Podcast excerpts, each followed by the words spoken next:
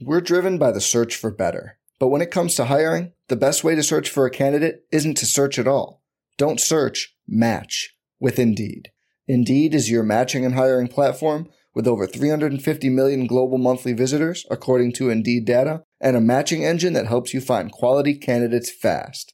Leveraging over 140 million qualifications and preferences every day, Indeed's matching engine is constantly learning from your preferences Join more than 3.5 million businesses worldwide that use Indeed to hire great talent fast. And listeners of this show will get a $75 sponsored job credit to get your jobs more visibility at Indeed.com slash BlueWire.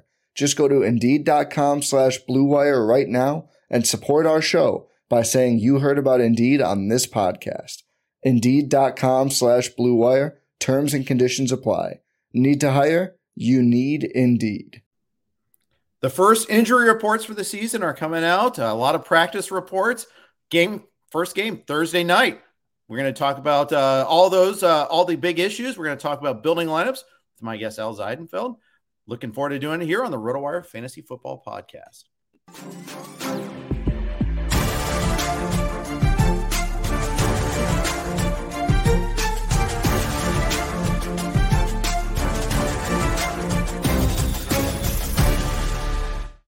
Everybody, welcome to the RotoWire Fantasy Football Podcast. I'm Jeff Erickson. My guest today is Al Zeidenfeld. Uh, you can catch Al a lot of places, uh, ESPN mm-hmm. Plus, uh, his Twitch channel on YouTube. I'm probably leaving a few out. Al, you're all over the place. You're omnipresent, and for good reason. You've been doing this, you know, a good amount of while with a lot of success, and I really appreciate you spending part of your day with me today.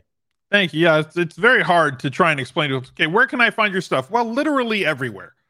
Like yeah. I'm, uh, I've got two YouTube channels that are gonna have content six, seven days a week. I'm live on Twitch every day, kind of like a radio show for two to three hours, and article on ESPN, fantasy focused football podcast 0600 every Thursday with Mike Clay and Daniel Dopp. It's like uh, it's hard to miss me if you're in the DFS space. I'm I got content somewhere that you're used to visiting. Yeah, exactly. And I, I love seeing it there. I love how much Twitch is blown up.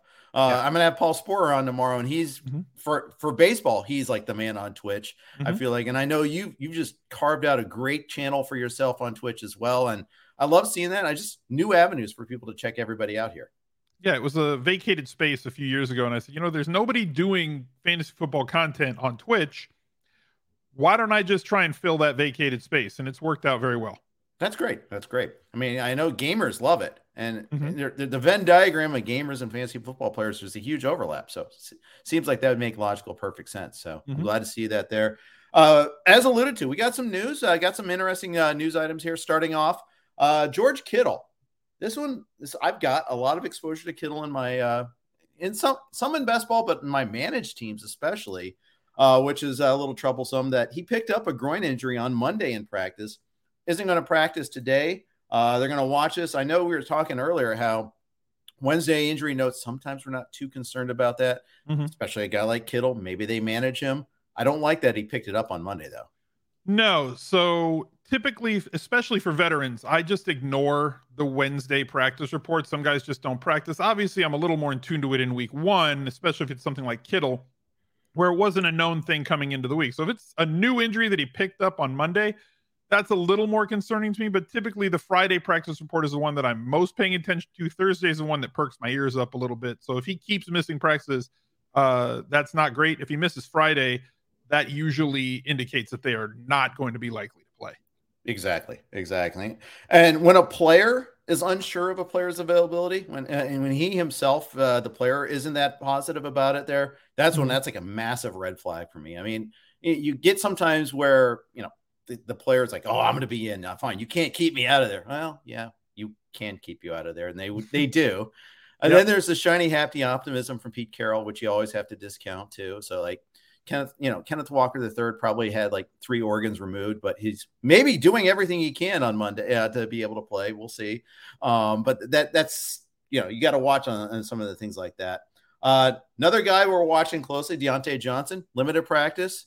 Again, maybe not that big of a deal, except he missed the, you know, he got hurt in the last preseason game, hurt his shoulder. And the quotes here, this is where it gets me.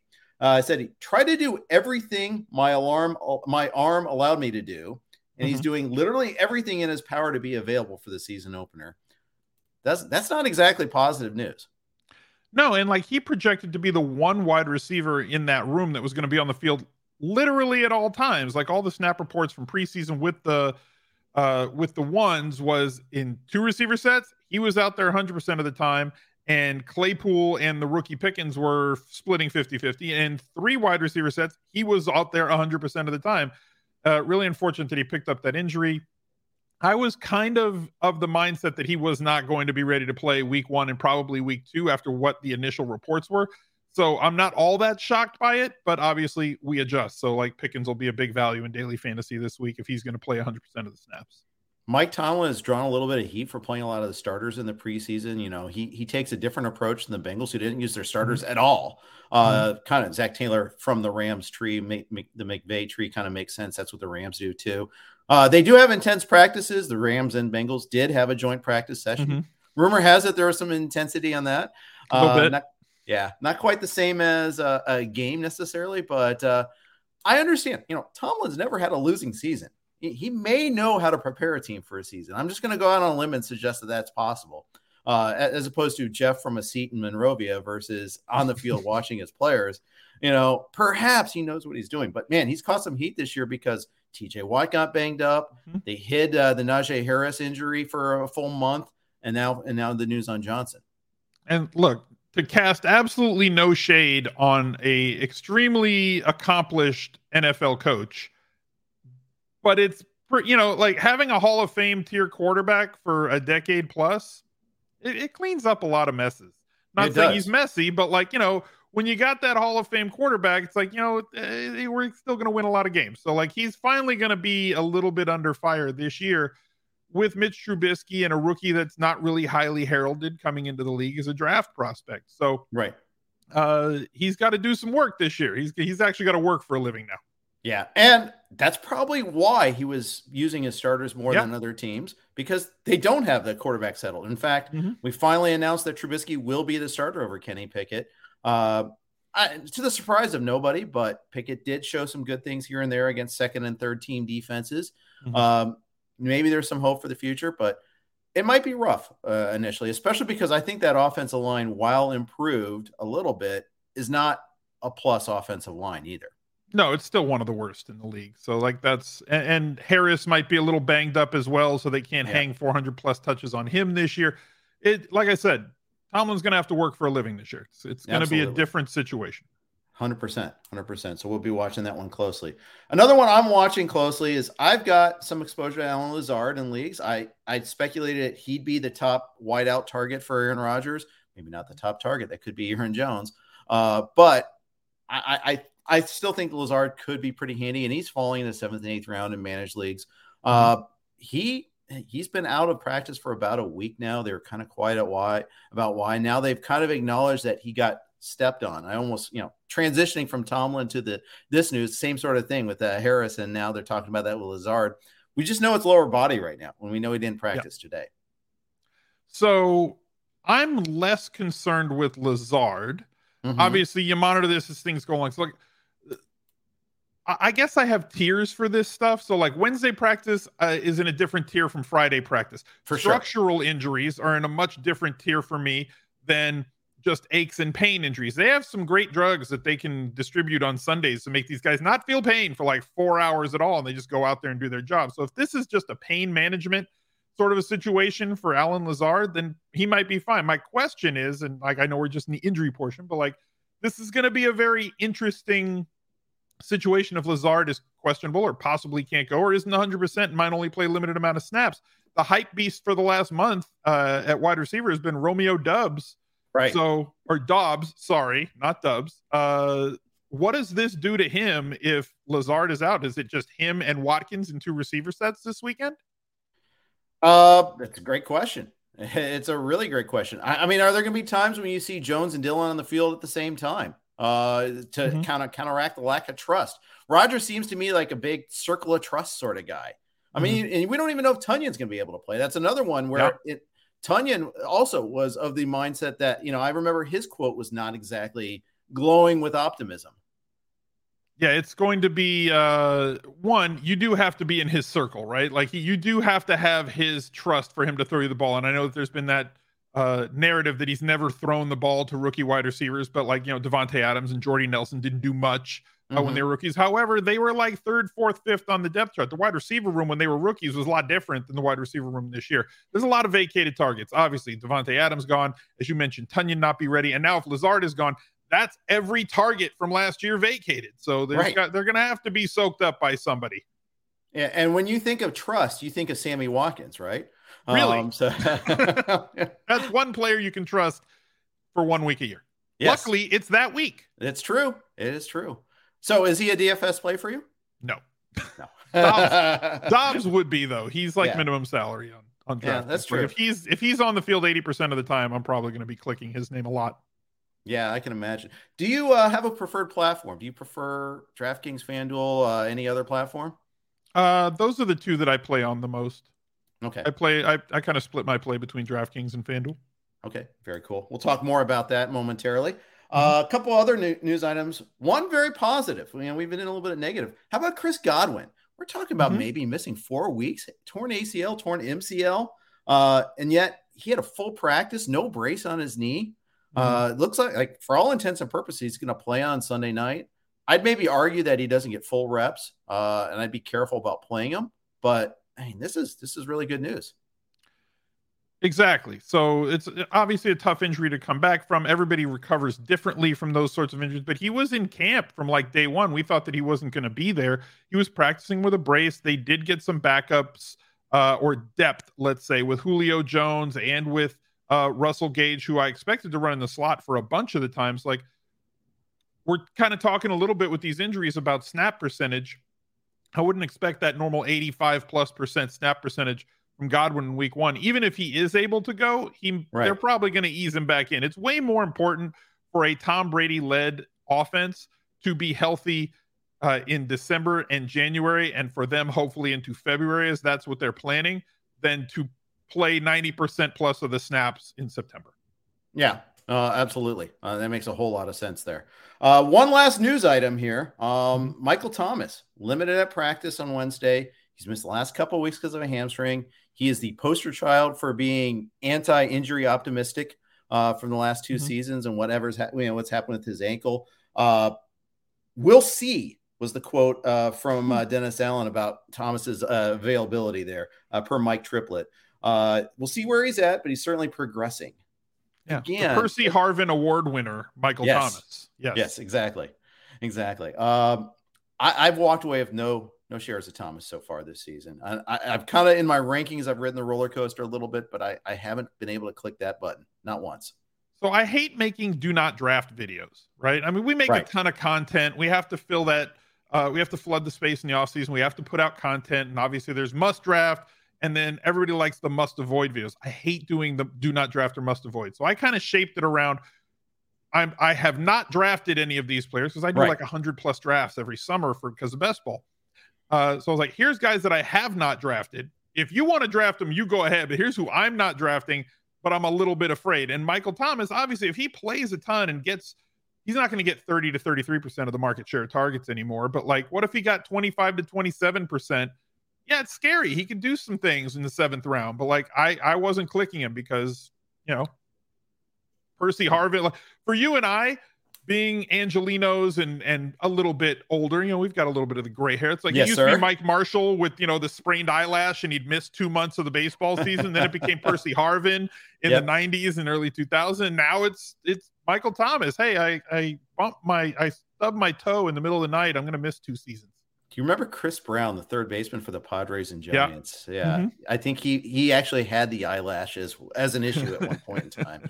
Uh, he passed away young, R.I.P. on him. But it yep. was it was exactly one of those type of players.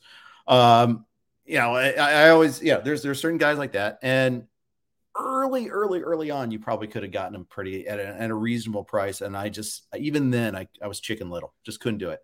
So. Yep there you go. Um, before we move on, start talking uh, lineups for this week. Uh, quick note from one of our sponsors, Monkey Knife Fight.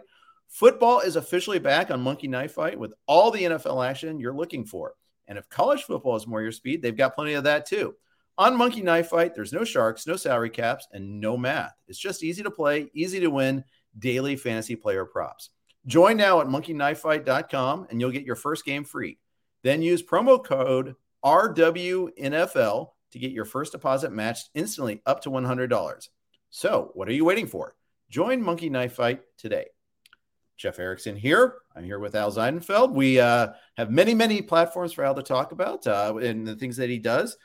Al, week one is a different beast than any any other mm-hmm. week in the season. The for in the DFS world, you get your salaries way in advance. Mm-hmm. It's a it's a open palette. When you first when they first release those salaries, what's the first thing you do? Uh, so I look for the inefficiencies. I look for the poorly priced players, players that are just way too cheap, and then obviously more things like that are going to happen as camp goes along. So like you're always going to be, you're never going to be short for value in week one because right for a couple reasons. Obviously, week one is the big week on all the sites, and they're trying to. Uh, they get the the largest amount of traffic, especially new customers that come into the site. So if that's the case, they want to make it as fun as possible for them to make lineups. So they're not really going to tighten the screws on you in terms of the salary. So they're not going to make it tight. And then obviously, because the salaries come out like a month, five weeks before uh, the season starts, you're going to have injury issues. So like, there's tons of value. Uh, right. most specifically at the wide receiver position with like uh, we had mentioned Romeo Dobbs before. If he is a starter, he's 3K on DraftKings. That's the absolute minimum for wide receivers. Uh, Wan'Dale Robinson forced into slot work for the Giants, 3K. Dotson on Washington, 3.4.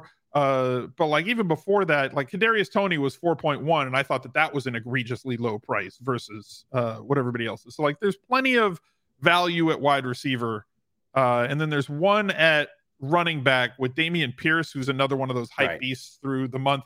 But like, do I really want to play a running back that's an eight and a half point dog? He's cheaper than he should be in that situation because he was not the starter or assumed to be the starter back when they released the lineups or the salaries on like August the 1st. So he's artificially low, but like I'm not sure that it matters all that much with with him. The wide receivers are where all the value is. Right. And in the case of Pierce too, you got to imagine that's where the market's going too. Yeah, if mm-hmm. you're worried and I'm not okay, this is me not being a DFS pro. I'm just someone that dabbles in DFS. Mm-hmm roster percentage you know how how big of a concern is that when you got you know a, a really low priced obvious guy like pierce mm-hmm. so here's here's the thing if you're playing cash games so let, us define those as anything that pays out 33% or more of the field your triple ups your double ups 50 50s head to head games mm-hmm.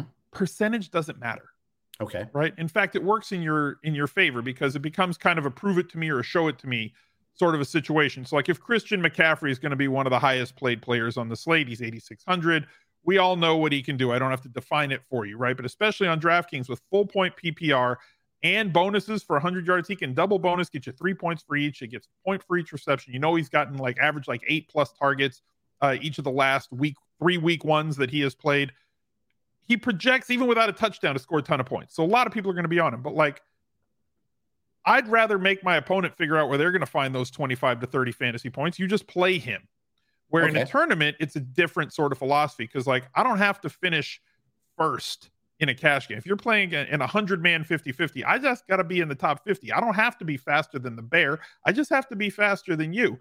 But in a tournament, I have to like outrun everyone, right? Where like there's 100,000 people that are playing and I have to get 250 points, 225 to 250 to have a realistic chance of winning the money, and the majority of it, 20 to 40% of it, is in first place.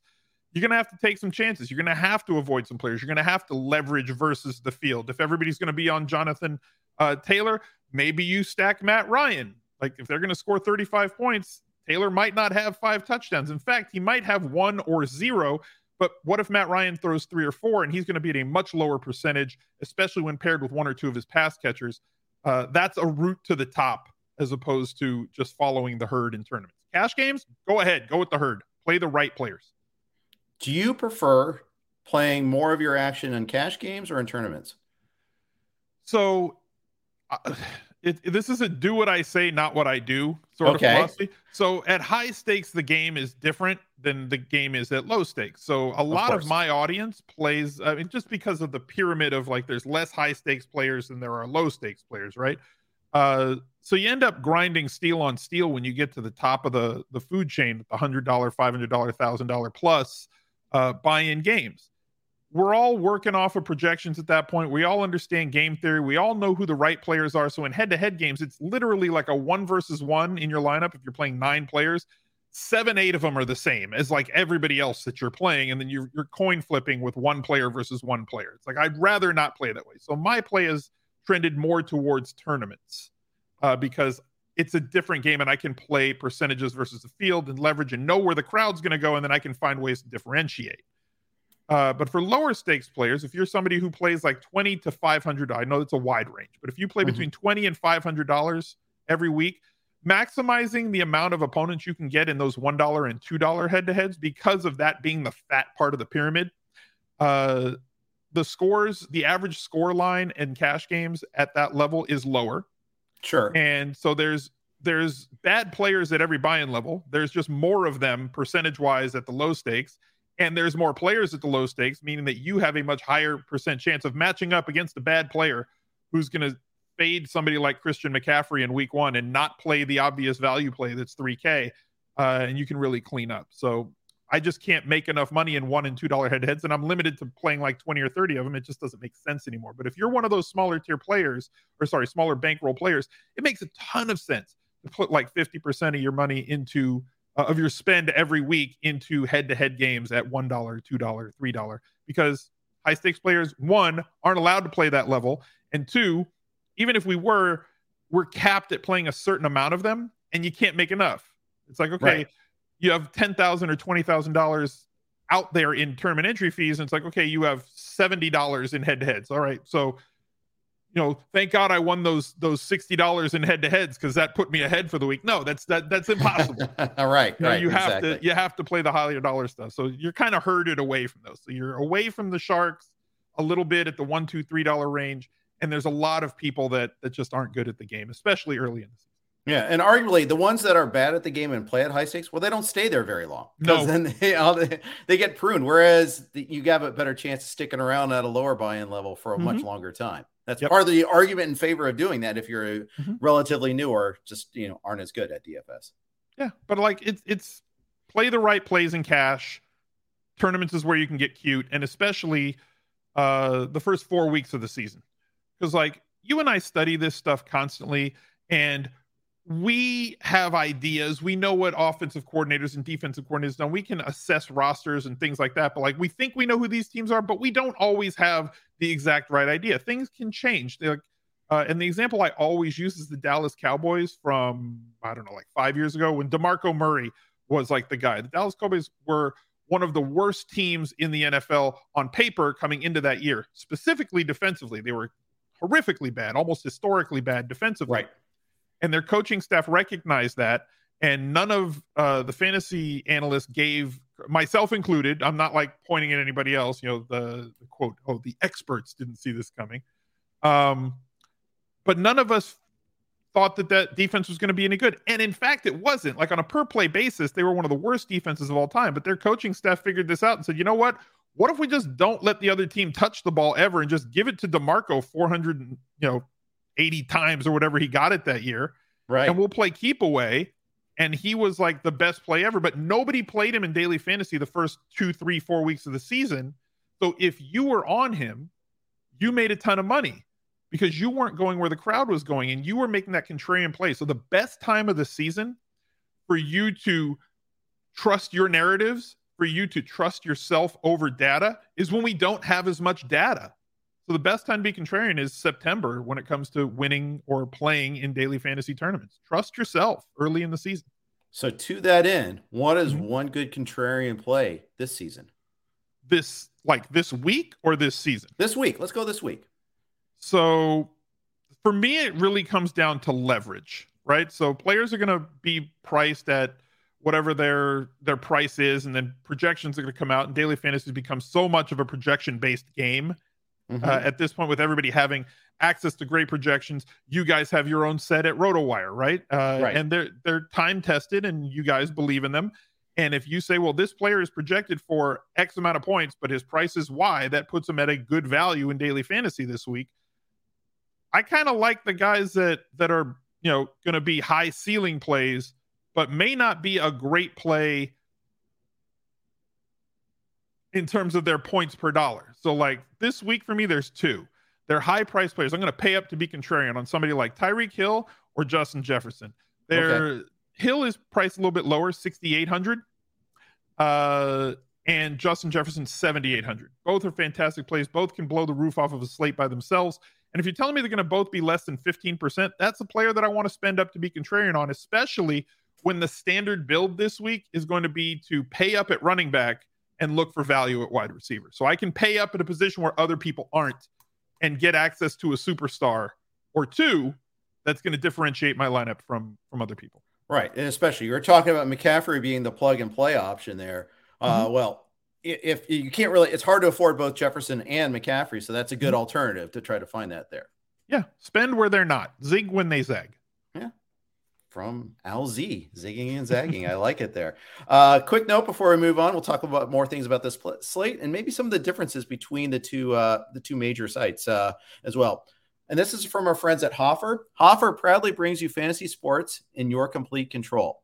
Goodbye are the days of salary caps and house based games. Instead, say hello to simple fan made custom contests. On Hoffer, you create contests on your own terms. You pick the entry fee, you pick the number of seats, you pick the athletes, you pick the stats, you pick it all. Choose between one of Hoffer's 12 different gameplays, then set the basic contest terms and write the multiple choice questions, which can be as easy as more passing yards, Mahomes or Brady. Let your sports imagination run wild. It's only contests made by fans for fans on Hoffer. All contests feature live leaderboards to track your progress during the game and full tr- player transparency to see who you are competing against. Unlock a $50 deposit bonus and earn an additional $10 for each friend you invite. It's a whole new world in the DFS game, and Hoffer is ahead of the pack. So don't wait. Download Hoffer, that's H O F R, and challenge your friends today. All right, I'm here with uh, Al Zeidenfeld. We're talking about a lot of week one. We're talking about his approach. Um, you know, you know, the, one of the things I want to ask is like, you know, do you uh, when do you start building your lineups? How quick like say not this week because this week obviously you have a lot more lead time. Mm-hmm. are you like on it like monday night tuesday morning? Like how quickly are you in building your lineups for the upcoming week? I used to be. I'm not anymore. So like now and maybe uh, the content schedule that i have keeps me it protects me from myself because I feel like it becomes a game of of telephone when you start making lineups on Monday and then Tuesday and then when by the time you get to Saturday it's purple monkey horseshoe and it doesn't sound anything like it sounded on Monday and your first your initial stances were probably somewhat right or more right than when you get to like your 56th iteration. Right. You know. Uh, so I hold off on really making lineups until Friday afternoon. I put out my content. All of my content is done by the time I'm done with my stream on Friday afternoon. Okay. Then I sit down and I start making allocations for tournaments. That's when I build my main lineup, uh, my high stakes tournament lineup by hand. That's when I make maybe if I'm going to play a three max game, I'll make my other two, and then I start working on uh, with an optimizer about trying to leverage the field and working on my uh, quarterback pairings and double stacks and bring back players and secondary stacks and getting all that together. Then I take Saturday completely off. Uh, I spend Saturday with my family because I've been working all week on football stuff and uh, yeah. And I get back to work early Sunday morning until kickoff. I like it. I like it. And, and it's so important to strike that uh, work life balance or mm-hmm. football life balance, as the case may be. Uh, we are blessed to be able to work in something we love. So it, mm-hmm. it's very nice to be able to do that. But uh, I, I, like I like that you you have that full Saturday there. Uh, spend that time with the kids, coach them up. Uh, I've been coaching yeah. soccer for 14 years. You're coaching mm-hmm. baseball, and coaching is the best. I love coaching. It's got a lot of pluses. There are some minuses, obviously. Yes. Unfortunately, yes. there are there's always going to be minuses, but yeah. the, the pluses vastly outweigh them. I always say youth sports would be great if there weren't any parents, but uh, you know that, that that's usually the minus side. Uh, yeah. Things. But luckily, I've even been kind of lucky there, so that's pretty good. Same. Uh, okay, knowing your game that you're playing is important too. Obviously, mm-hmm. you, you change things a lot. Like I don't do well in showdown slates. I don't do well in like Mm-hmm. single game contests. I, I prefer a, a wider game slate. Do you? How much are you invested in the, these smaller slates? So I'm a main slate player primarily. Okay. I play island games, but I really only play them for the bankability factor. I'm trying to win the big tournament on that. So I'll uh I have my lineup building style, which I've been completely transparent with on all of my videos. Like here's how I'm going to build lineups. It's going to be 100% done through the optimizer. I'm going to focus on these things. I'm going to manicure it very slightly. Um and I'm not trying to minimize the game because there's a lot of strategy that can go into it. Some people are really good in my community at single entry showdown stuff. right. Uh, I like to play the the 150 max big tournament where there's like a million dollars up top, and you're not going to win it solo, but like maybe you split it with less people. And for me, like I said, I'm not trying to minimize it, but it's kind of like Keno uh, on those showdown slates. Like, look, I know what my process is. Uh, it's different from Keno. I don't have a crayon. I'm not just guessing at stuff. Like I have things that I know work from a math perspective with fantasy football.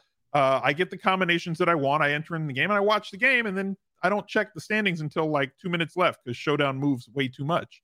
Uh, but that's my approach to that. It's way different from my main slate play. But I don't play like the two game slates. I don't play the, uh, you know, there used to be like a Monday Thursday slate back in the day, like the prime time slate. I don't like the two and the three game slates as much. I'm a main slate guy. I like the big prizes that are on the main slate, and I like having more options that I can use to leverage against other people. Where if everybody's going this way, I can find a route over here uh, where those two roads diverge in the yellow wood. How much uh, did you play in the preseason? Are you into that at all? I used to be, but not as much. Yeah. Um, like six, seven, eight years ago, uh, preseason was a totally different animal. Like you could play in the Hall of Fame game and everybody would like 30, 40% of the field would have the starting quarterback and like just dead spots in their lineup. People are way more in tune now with everything. So the edge is still there, but it's less there than it was in years past. And like it's just not that fun to me. So like uh, I prefer to stick to the the regular season stuff. I take as much time off in the off season as possible, and that includes from playing preseason fantasy Right. football. And you also play a lot more DFS and best ball than you do managed teams in the for season long, correct? Yeah. So the only two managed leagues that I was in last year were the Scott Fish Bowl, which I'm in again this year. I enjoy Nice. doing the Scott Fish Bowl. Um, and last year, I don't know if we're doing it this year, but last year we did a uh, guillotine league, which was so much fun. Yes. uh, at ESPN, where you draft. It's an 18 or 17 personally. I forget it. It was 17 or 18 with the 18 week season. But you you basically draft for every week, and every week somebody's eliminated, and all their players go to the waiver wire. I sweated that as much as I sweat my uh my DFS lineups, and it was a totally free league just for content purposes. But I really, really enjoyed that play style because it was just different. It is. It is. It's a fantastic format. I jumped in a Mhm. couple of them last year and, you know, luckily made it to the finals in one of them, although unluckily lost in the finals. Totally Mhm. unlucky. It wasn't just uh, skill or anything at all. But Uh-huh. no. Uh, but the, the tricky part there, too, is like, okay, do I go all in on this free agent in week 2 or Mhm. do I try to manage it and try to pick off bargains here and there? Because as you go on, the quality of the waiver wire gets better and better and better. Mm-hmm. Uh, and you want to be able to have a little bit of leverage as far as that goes. But uh, it, it, it's great. It's a fascinating concept, and uh, I love love doing it. I think I love that there's that. There's like the vulture leagues, or you know, there people use different phrases for it there, where one person like starts with the team that's like built off of the waiver wire undrafted. You have to have, be a little bit thinner to begin with there. And you, you Mhm. guys do the draft, and I'm going to come in and take the leftovers, and I'm going to beat you with that, and then I'm going to take your, I get to take your player, something like that. So I love, I love that there's so much creativity with all these formats. Like playing for pink slips. Yeah, exactly. Exactly. Uh, it, it's tremendous. So I love seeing that there.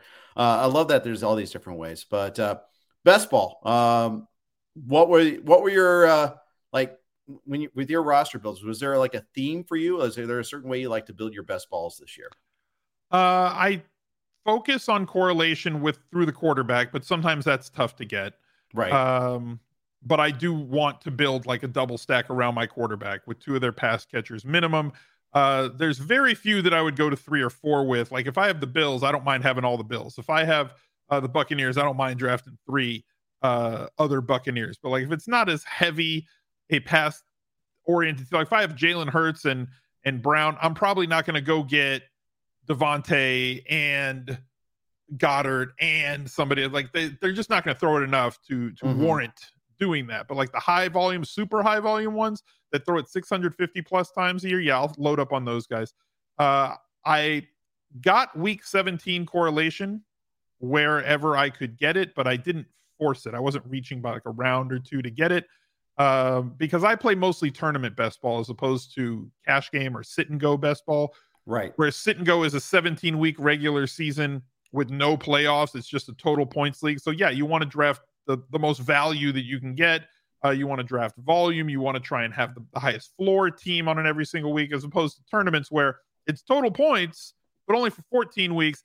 And then it turns into daily fantasy for the playoff weeks, week 15, 16, 17, when you got to right. come in like top two or three in this really large group of 20 to 700 people, depending on the size of the tournament you're in. So you got to play for all the money. It's like, you know, yeah. like people don't like putting all their 3. eggs in one basket, but like when you're playing for literally all the eggs, it's not a bad strategy. Yeah, like so. For instance, Best Ball Mania three, you're gonna yeah. be more focused on an approach like that. That makes sense a lot there. Mm-hmm. Uh, any common mistakes you see in, in, playing in a contest like that? In best ball? Yeah. The biggest mistake that people make in best ball that I've seen in tournaments, not just this year, but it was really prevalent this year because of how much content there is out there about people stacking and how powerful stacking is. People who are not drafting their own team. In your friends and family league, like you know if, if, you and i were in a league and i saw you get a guy i might i might grab your quarterback from you because I can needle you and I can poke at you and it's fun and we're in the room. Right. Uh, and correlation isn't as important in a one man league, but in a tournament it is. So if you snipe somebody else's quarterback, you see that they drafted, let's say, Ja'Marr Chase in the first, Tee Higgins in the second. You say that they went after Austin Ekeler in the first, Keenan Allen in the second, Mike Williams in the third round, right? You kind of know where they want to go with that team. They want to draft Herbert, they want to draft Burrow. So reaching ahead of ADP to snipe that that quarterback from the stack does not help your team. In fact, it it only hurts your team. If the quarterback has the year that team A that was stacking them believes that they're going to have, you've just fed all those hungry beasts on team A's team. And yeah. they're probably going to beat you because they're going to have a different quarterback and the band of quarterback scoring is not that wide. So their team's going to beat you if the quarterback has that MVP caliber season. If the quarterback stinks, your team sucks too. So, so, there's no winning if you're paying attention to some other team and saying, I'm going to take this guy from them because I know they want to stack. You're sinking your team and you're also maybe sinking their team, but neither of you wins. It's the ultimate in crab uh, philosophy, you know, All crab right. mentality. So I'm, I may not get out of this bucket, but you ain't getting out either. Right, right. Uh, I, I, think that's great. I think that's a, a you know, I, I like hearing that too because I mean there is a natural instinct like I gotta oh I see this guy's trying to do this mm-hmm. you know I, we gotta stop him no no don't have no price stop him. draft your team and yeah. assume that everything's going to go according to your plan exactly we got to take one more break here uh, mm-hmm. we are all of our podcasts are on the blue wire network we're going to put in their ads and do one more read real quick mm-hmm. this rotowire podcast is brought to you by my favorite meal kit factor I gave Factor a try, and I can tell you firsthand eating better is easy with Factor's delicious, ready to eat meals. Every meal arrives fresh, not frozen, and they're chef crafted, dietitian approved, and ready to go in just two minutes. Every week, you'll have over 35 different options to choose from, and there's something for every diet, including Calorie Smart, Protein Plus, and Keto. And there are more than 60 add ons to help you stay fueled up and feeling good all day long. So, what are you waiting for? Get started today and get after those wellness goals. One of my favorite things about Factor is the convenience. We're talking meals that are good to go in two minutes or less. You can fuel up fast with Factor's restaurant quality meals that are ready to heat and eat wherever you are. There's no prep, there's no mess, no cooking, no cleanup, none of that. It's perfect if you have a busy lifestyle and you can't dedicate an hour plus each day to preparing lunch or preparing dinner. Factor is the perfect solution if you're looking for fast, premium options with no cooking required. Factor also offers options for every meal pancakes, smoothies, you name it. Discover a wide variety of easy options for the entire day, like breakfast, midday bites, dinner, whatever you need, Factor has it. Factor is also tailored to your schedule, so you can get as much or as little as you need by choosing your meals each week. Plus, you could pause or reschedule your deliveries anytime. We've done the math. We've run the numbers over here. Factor is less expensive than takeout, and every meal is dietitian approved to be both nutritious and delicious. Head over to factormeals.com slash rotowire50 and use the code rotowire50. That'll get you 50% off your order. That's code rotowire50 at factormeals.com slash rotowire50 to get 50% off today. We're driven by the search for better. But when it comes to hiring, the best way to search for a candidate isn't to search at all. Don't search, match with Indeed. Indeed is your matching and hiring platform with over 350 million global monthly visitors, according to Indeed data, and a matching engine that helps you find quality candidates fast. Leveraging over 140 million qualifications and preferences every day, Indeed's matching engine is constantly learning from your preferences. Join more than 3.5 million businesses worldwide that use Indeed to hire great talent fast. And listeners of this show will get a $75 sponsored job credit to get your jobs more visibility at Indeed.com slash BlueWire. Just go to Indeed.com slash BlueWire right now and support our show by saying you heard about Indeed on this podcast. Indeed.com slash BlueWire. Terms and conditions apply. Need to hire? You need Indeed.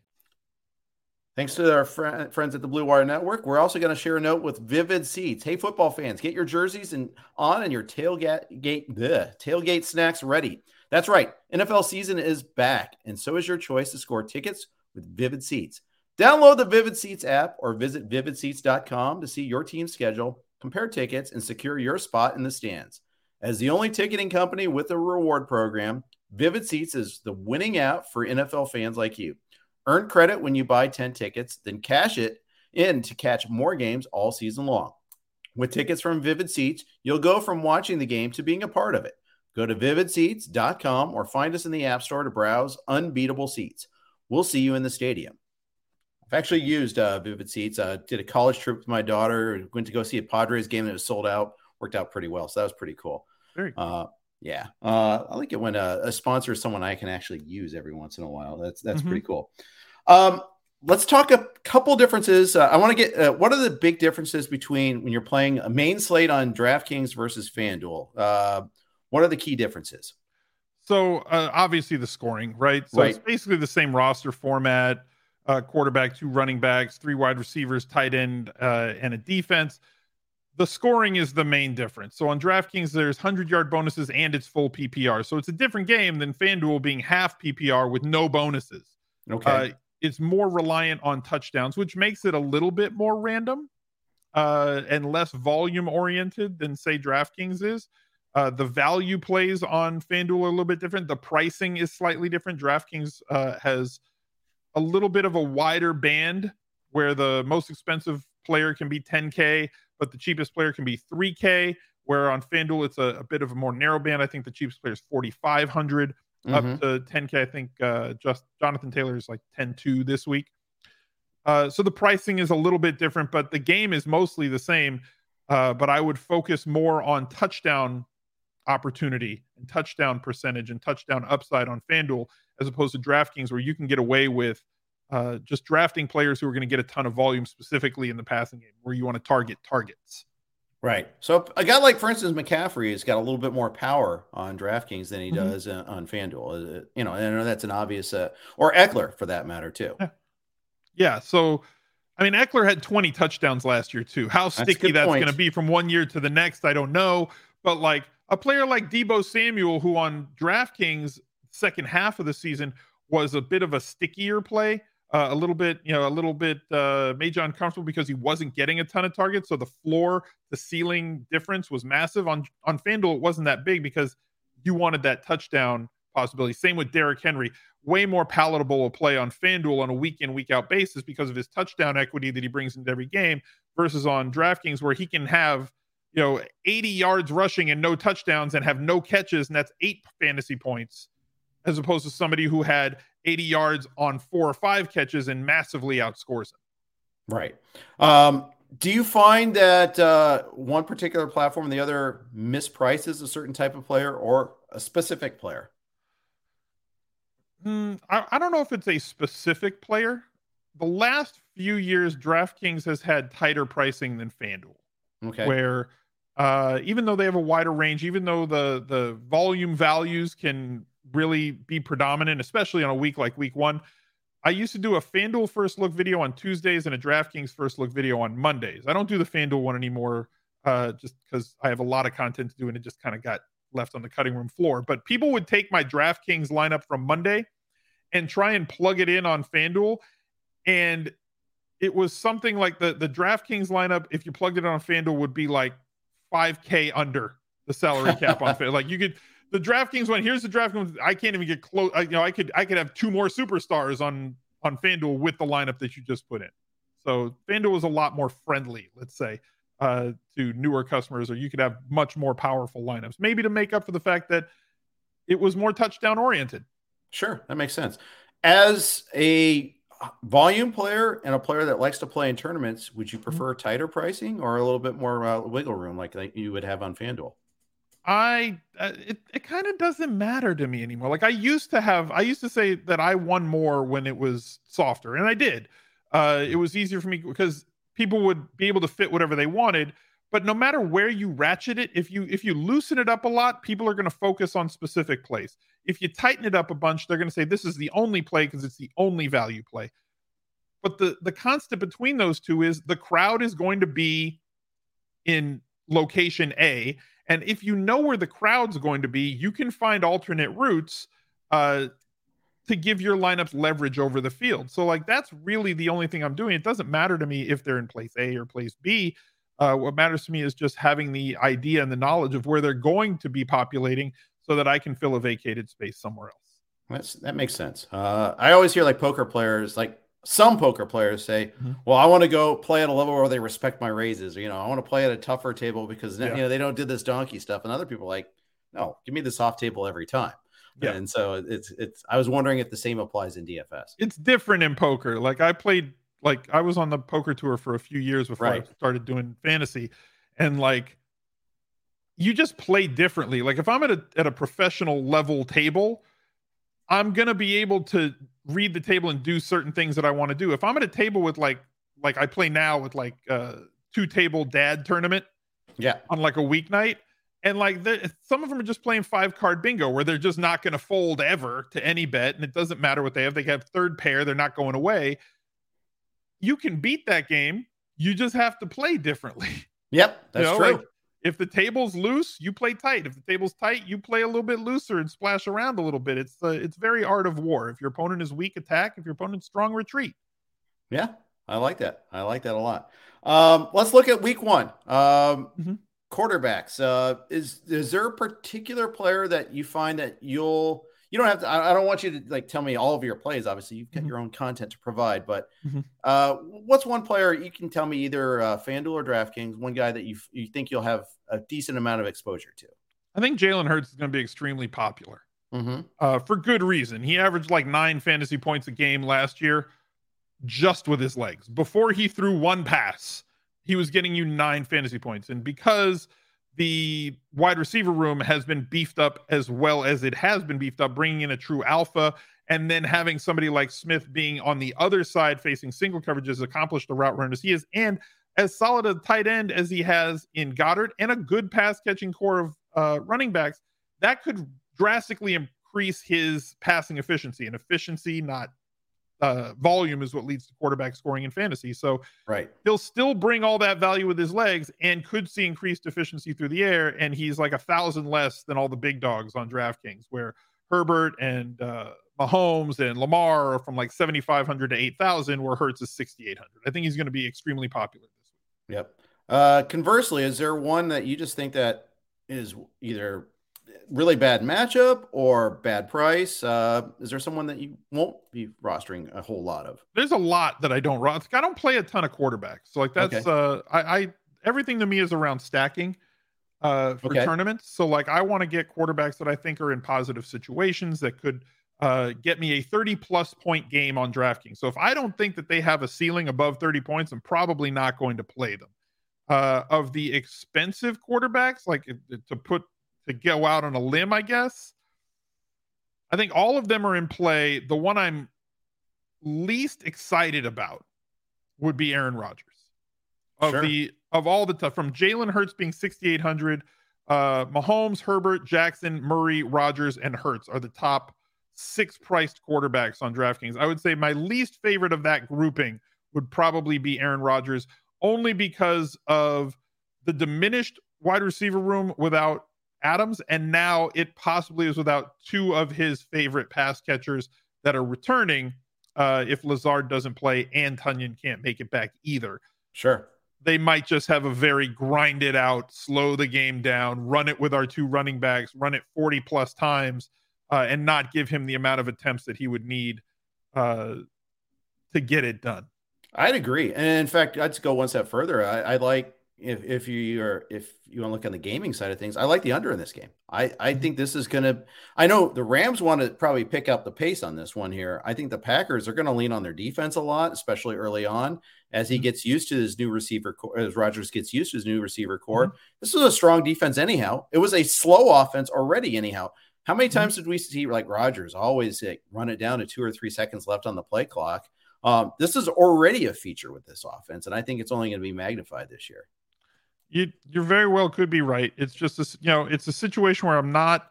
This is a game that has a high total with them against Minnesota, and he has Right. outperformed his average fantasy points per game against the rest of the league the last three years by ten percent. Uh, Yeah. If he average, you know, like he scores more fantasy points against Minnesota defense than he has against anybody else the last three years. That's true.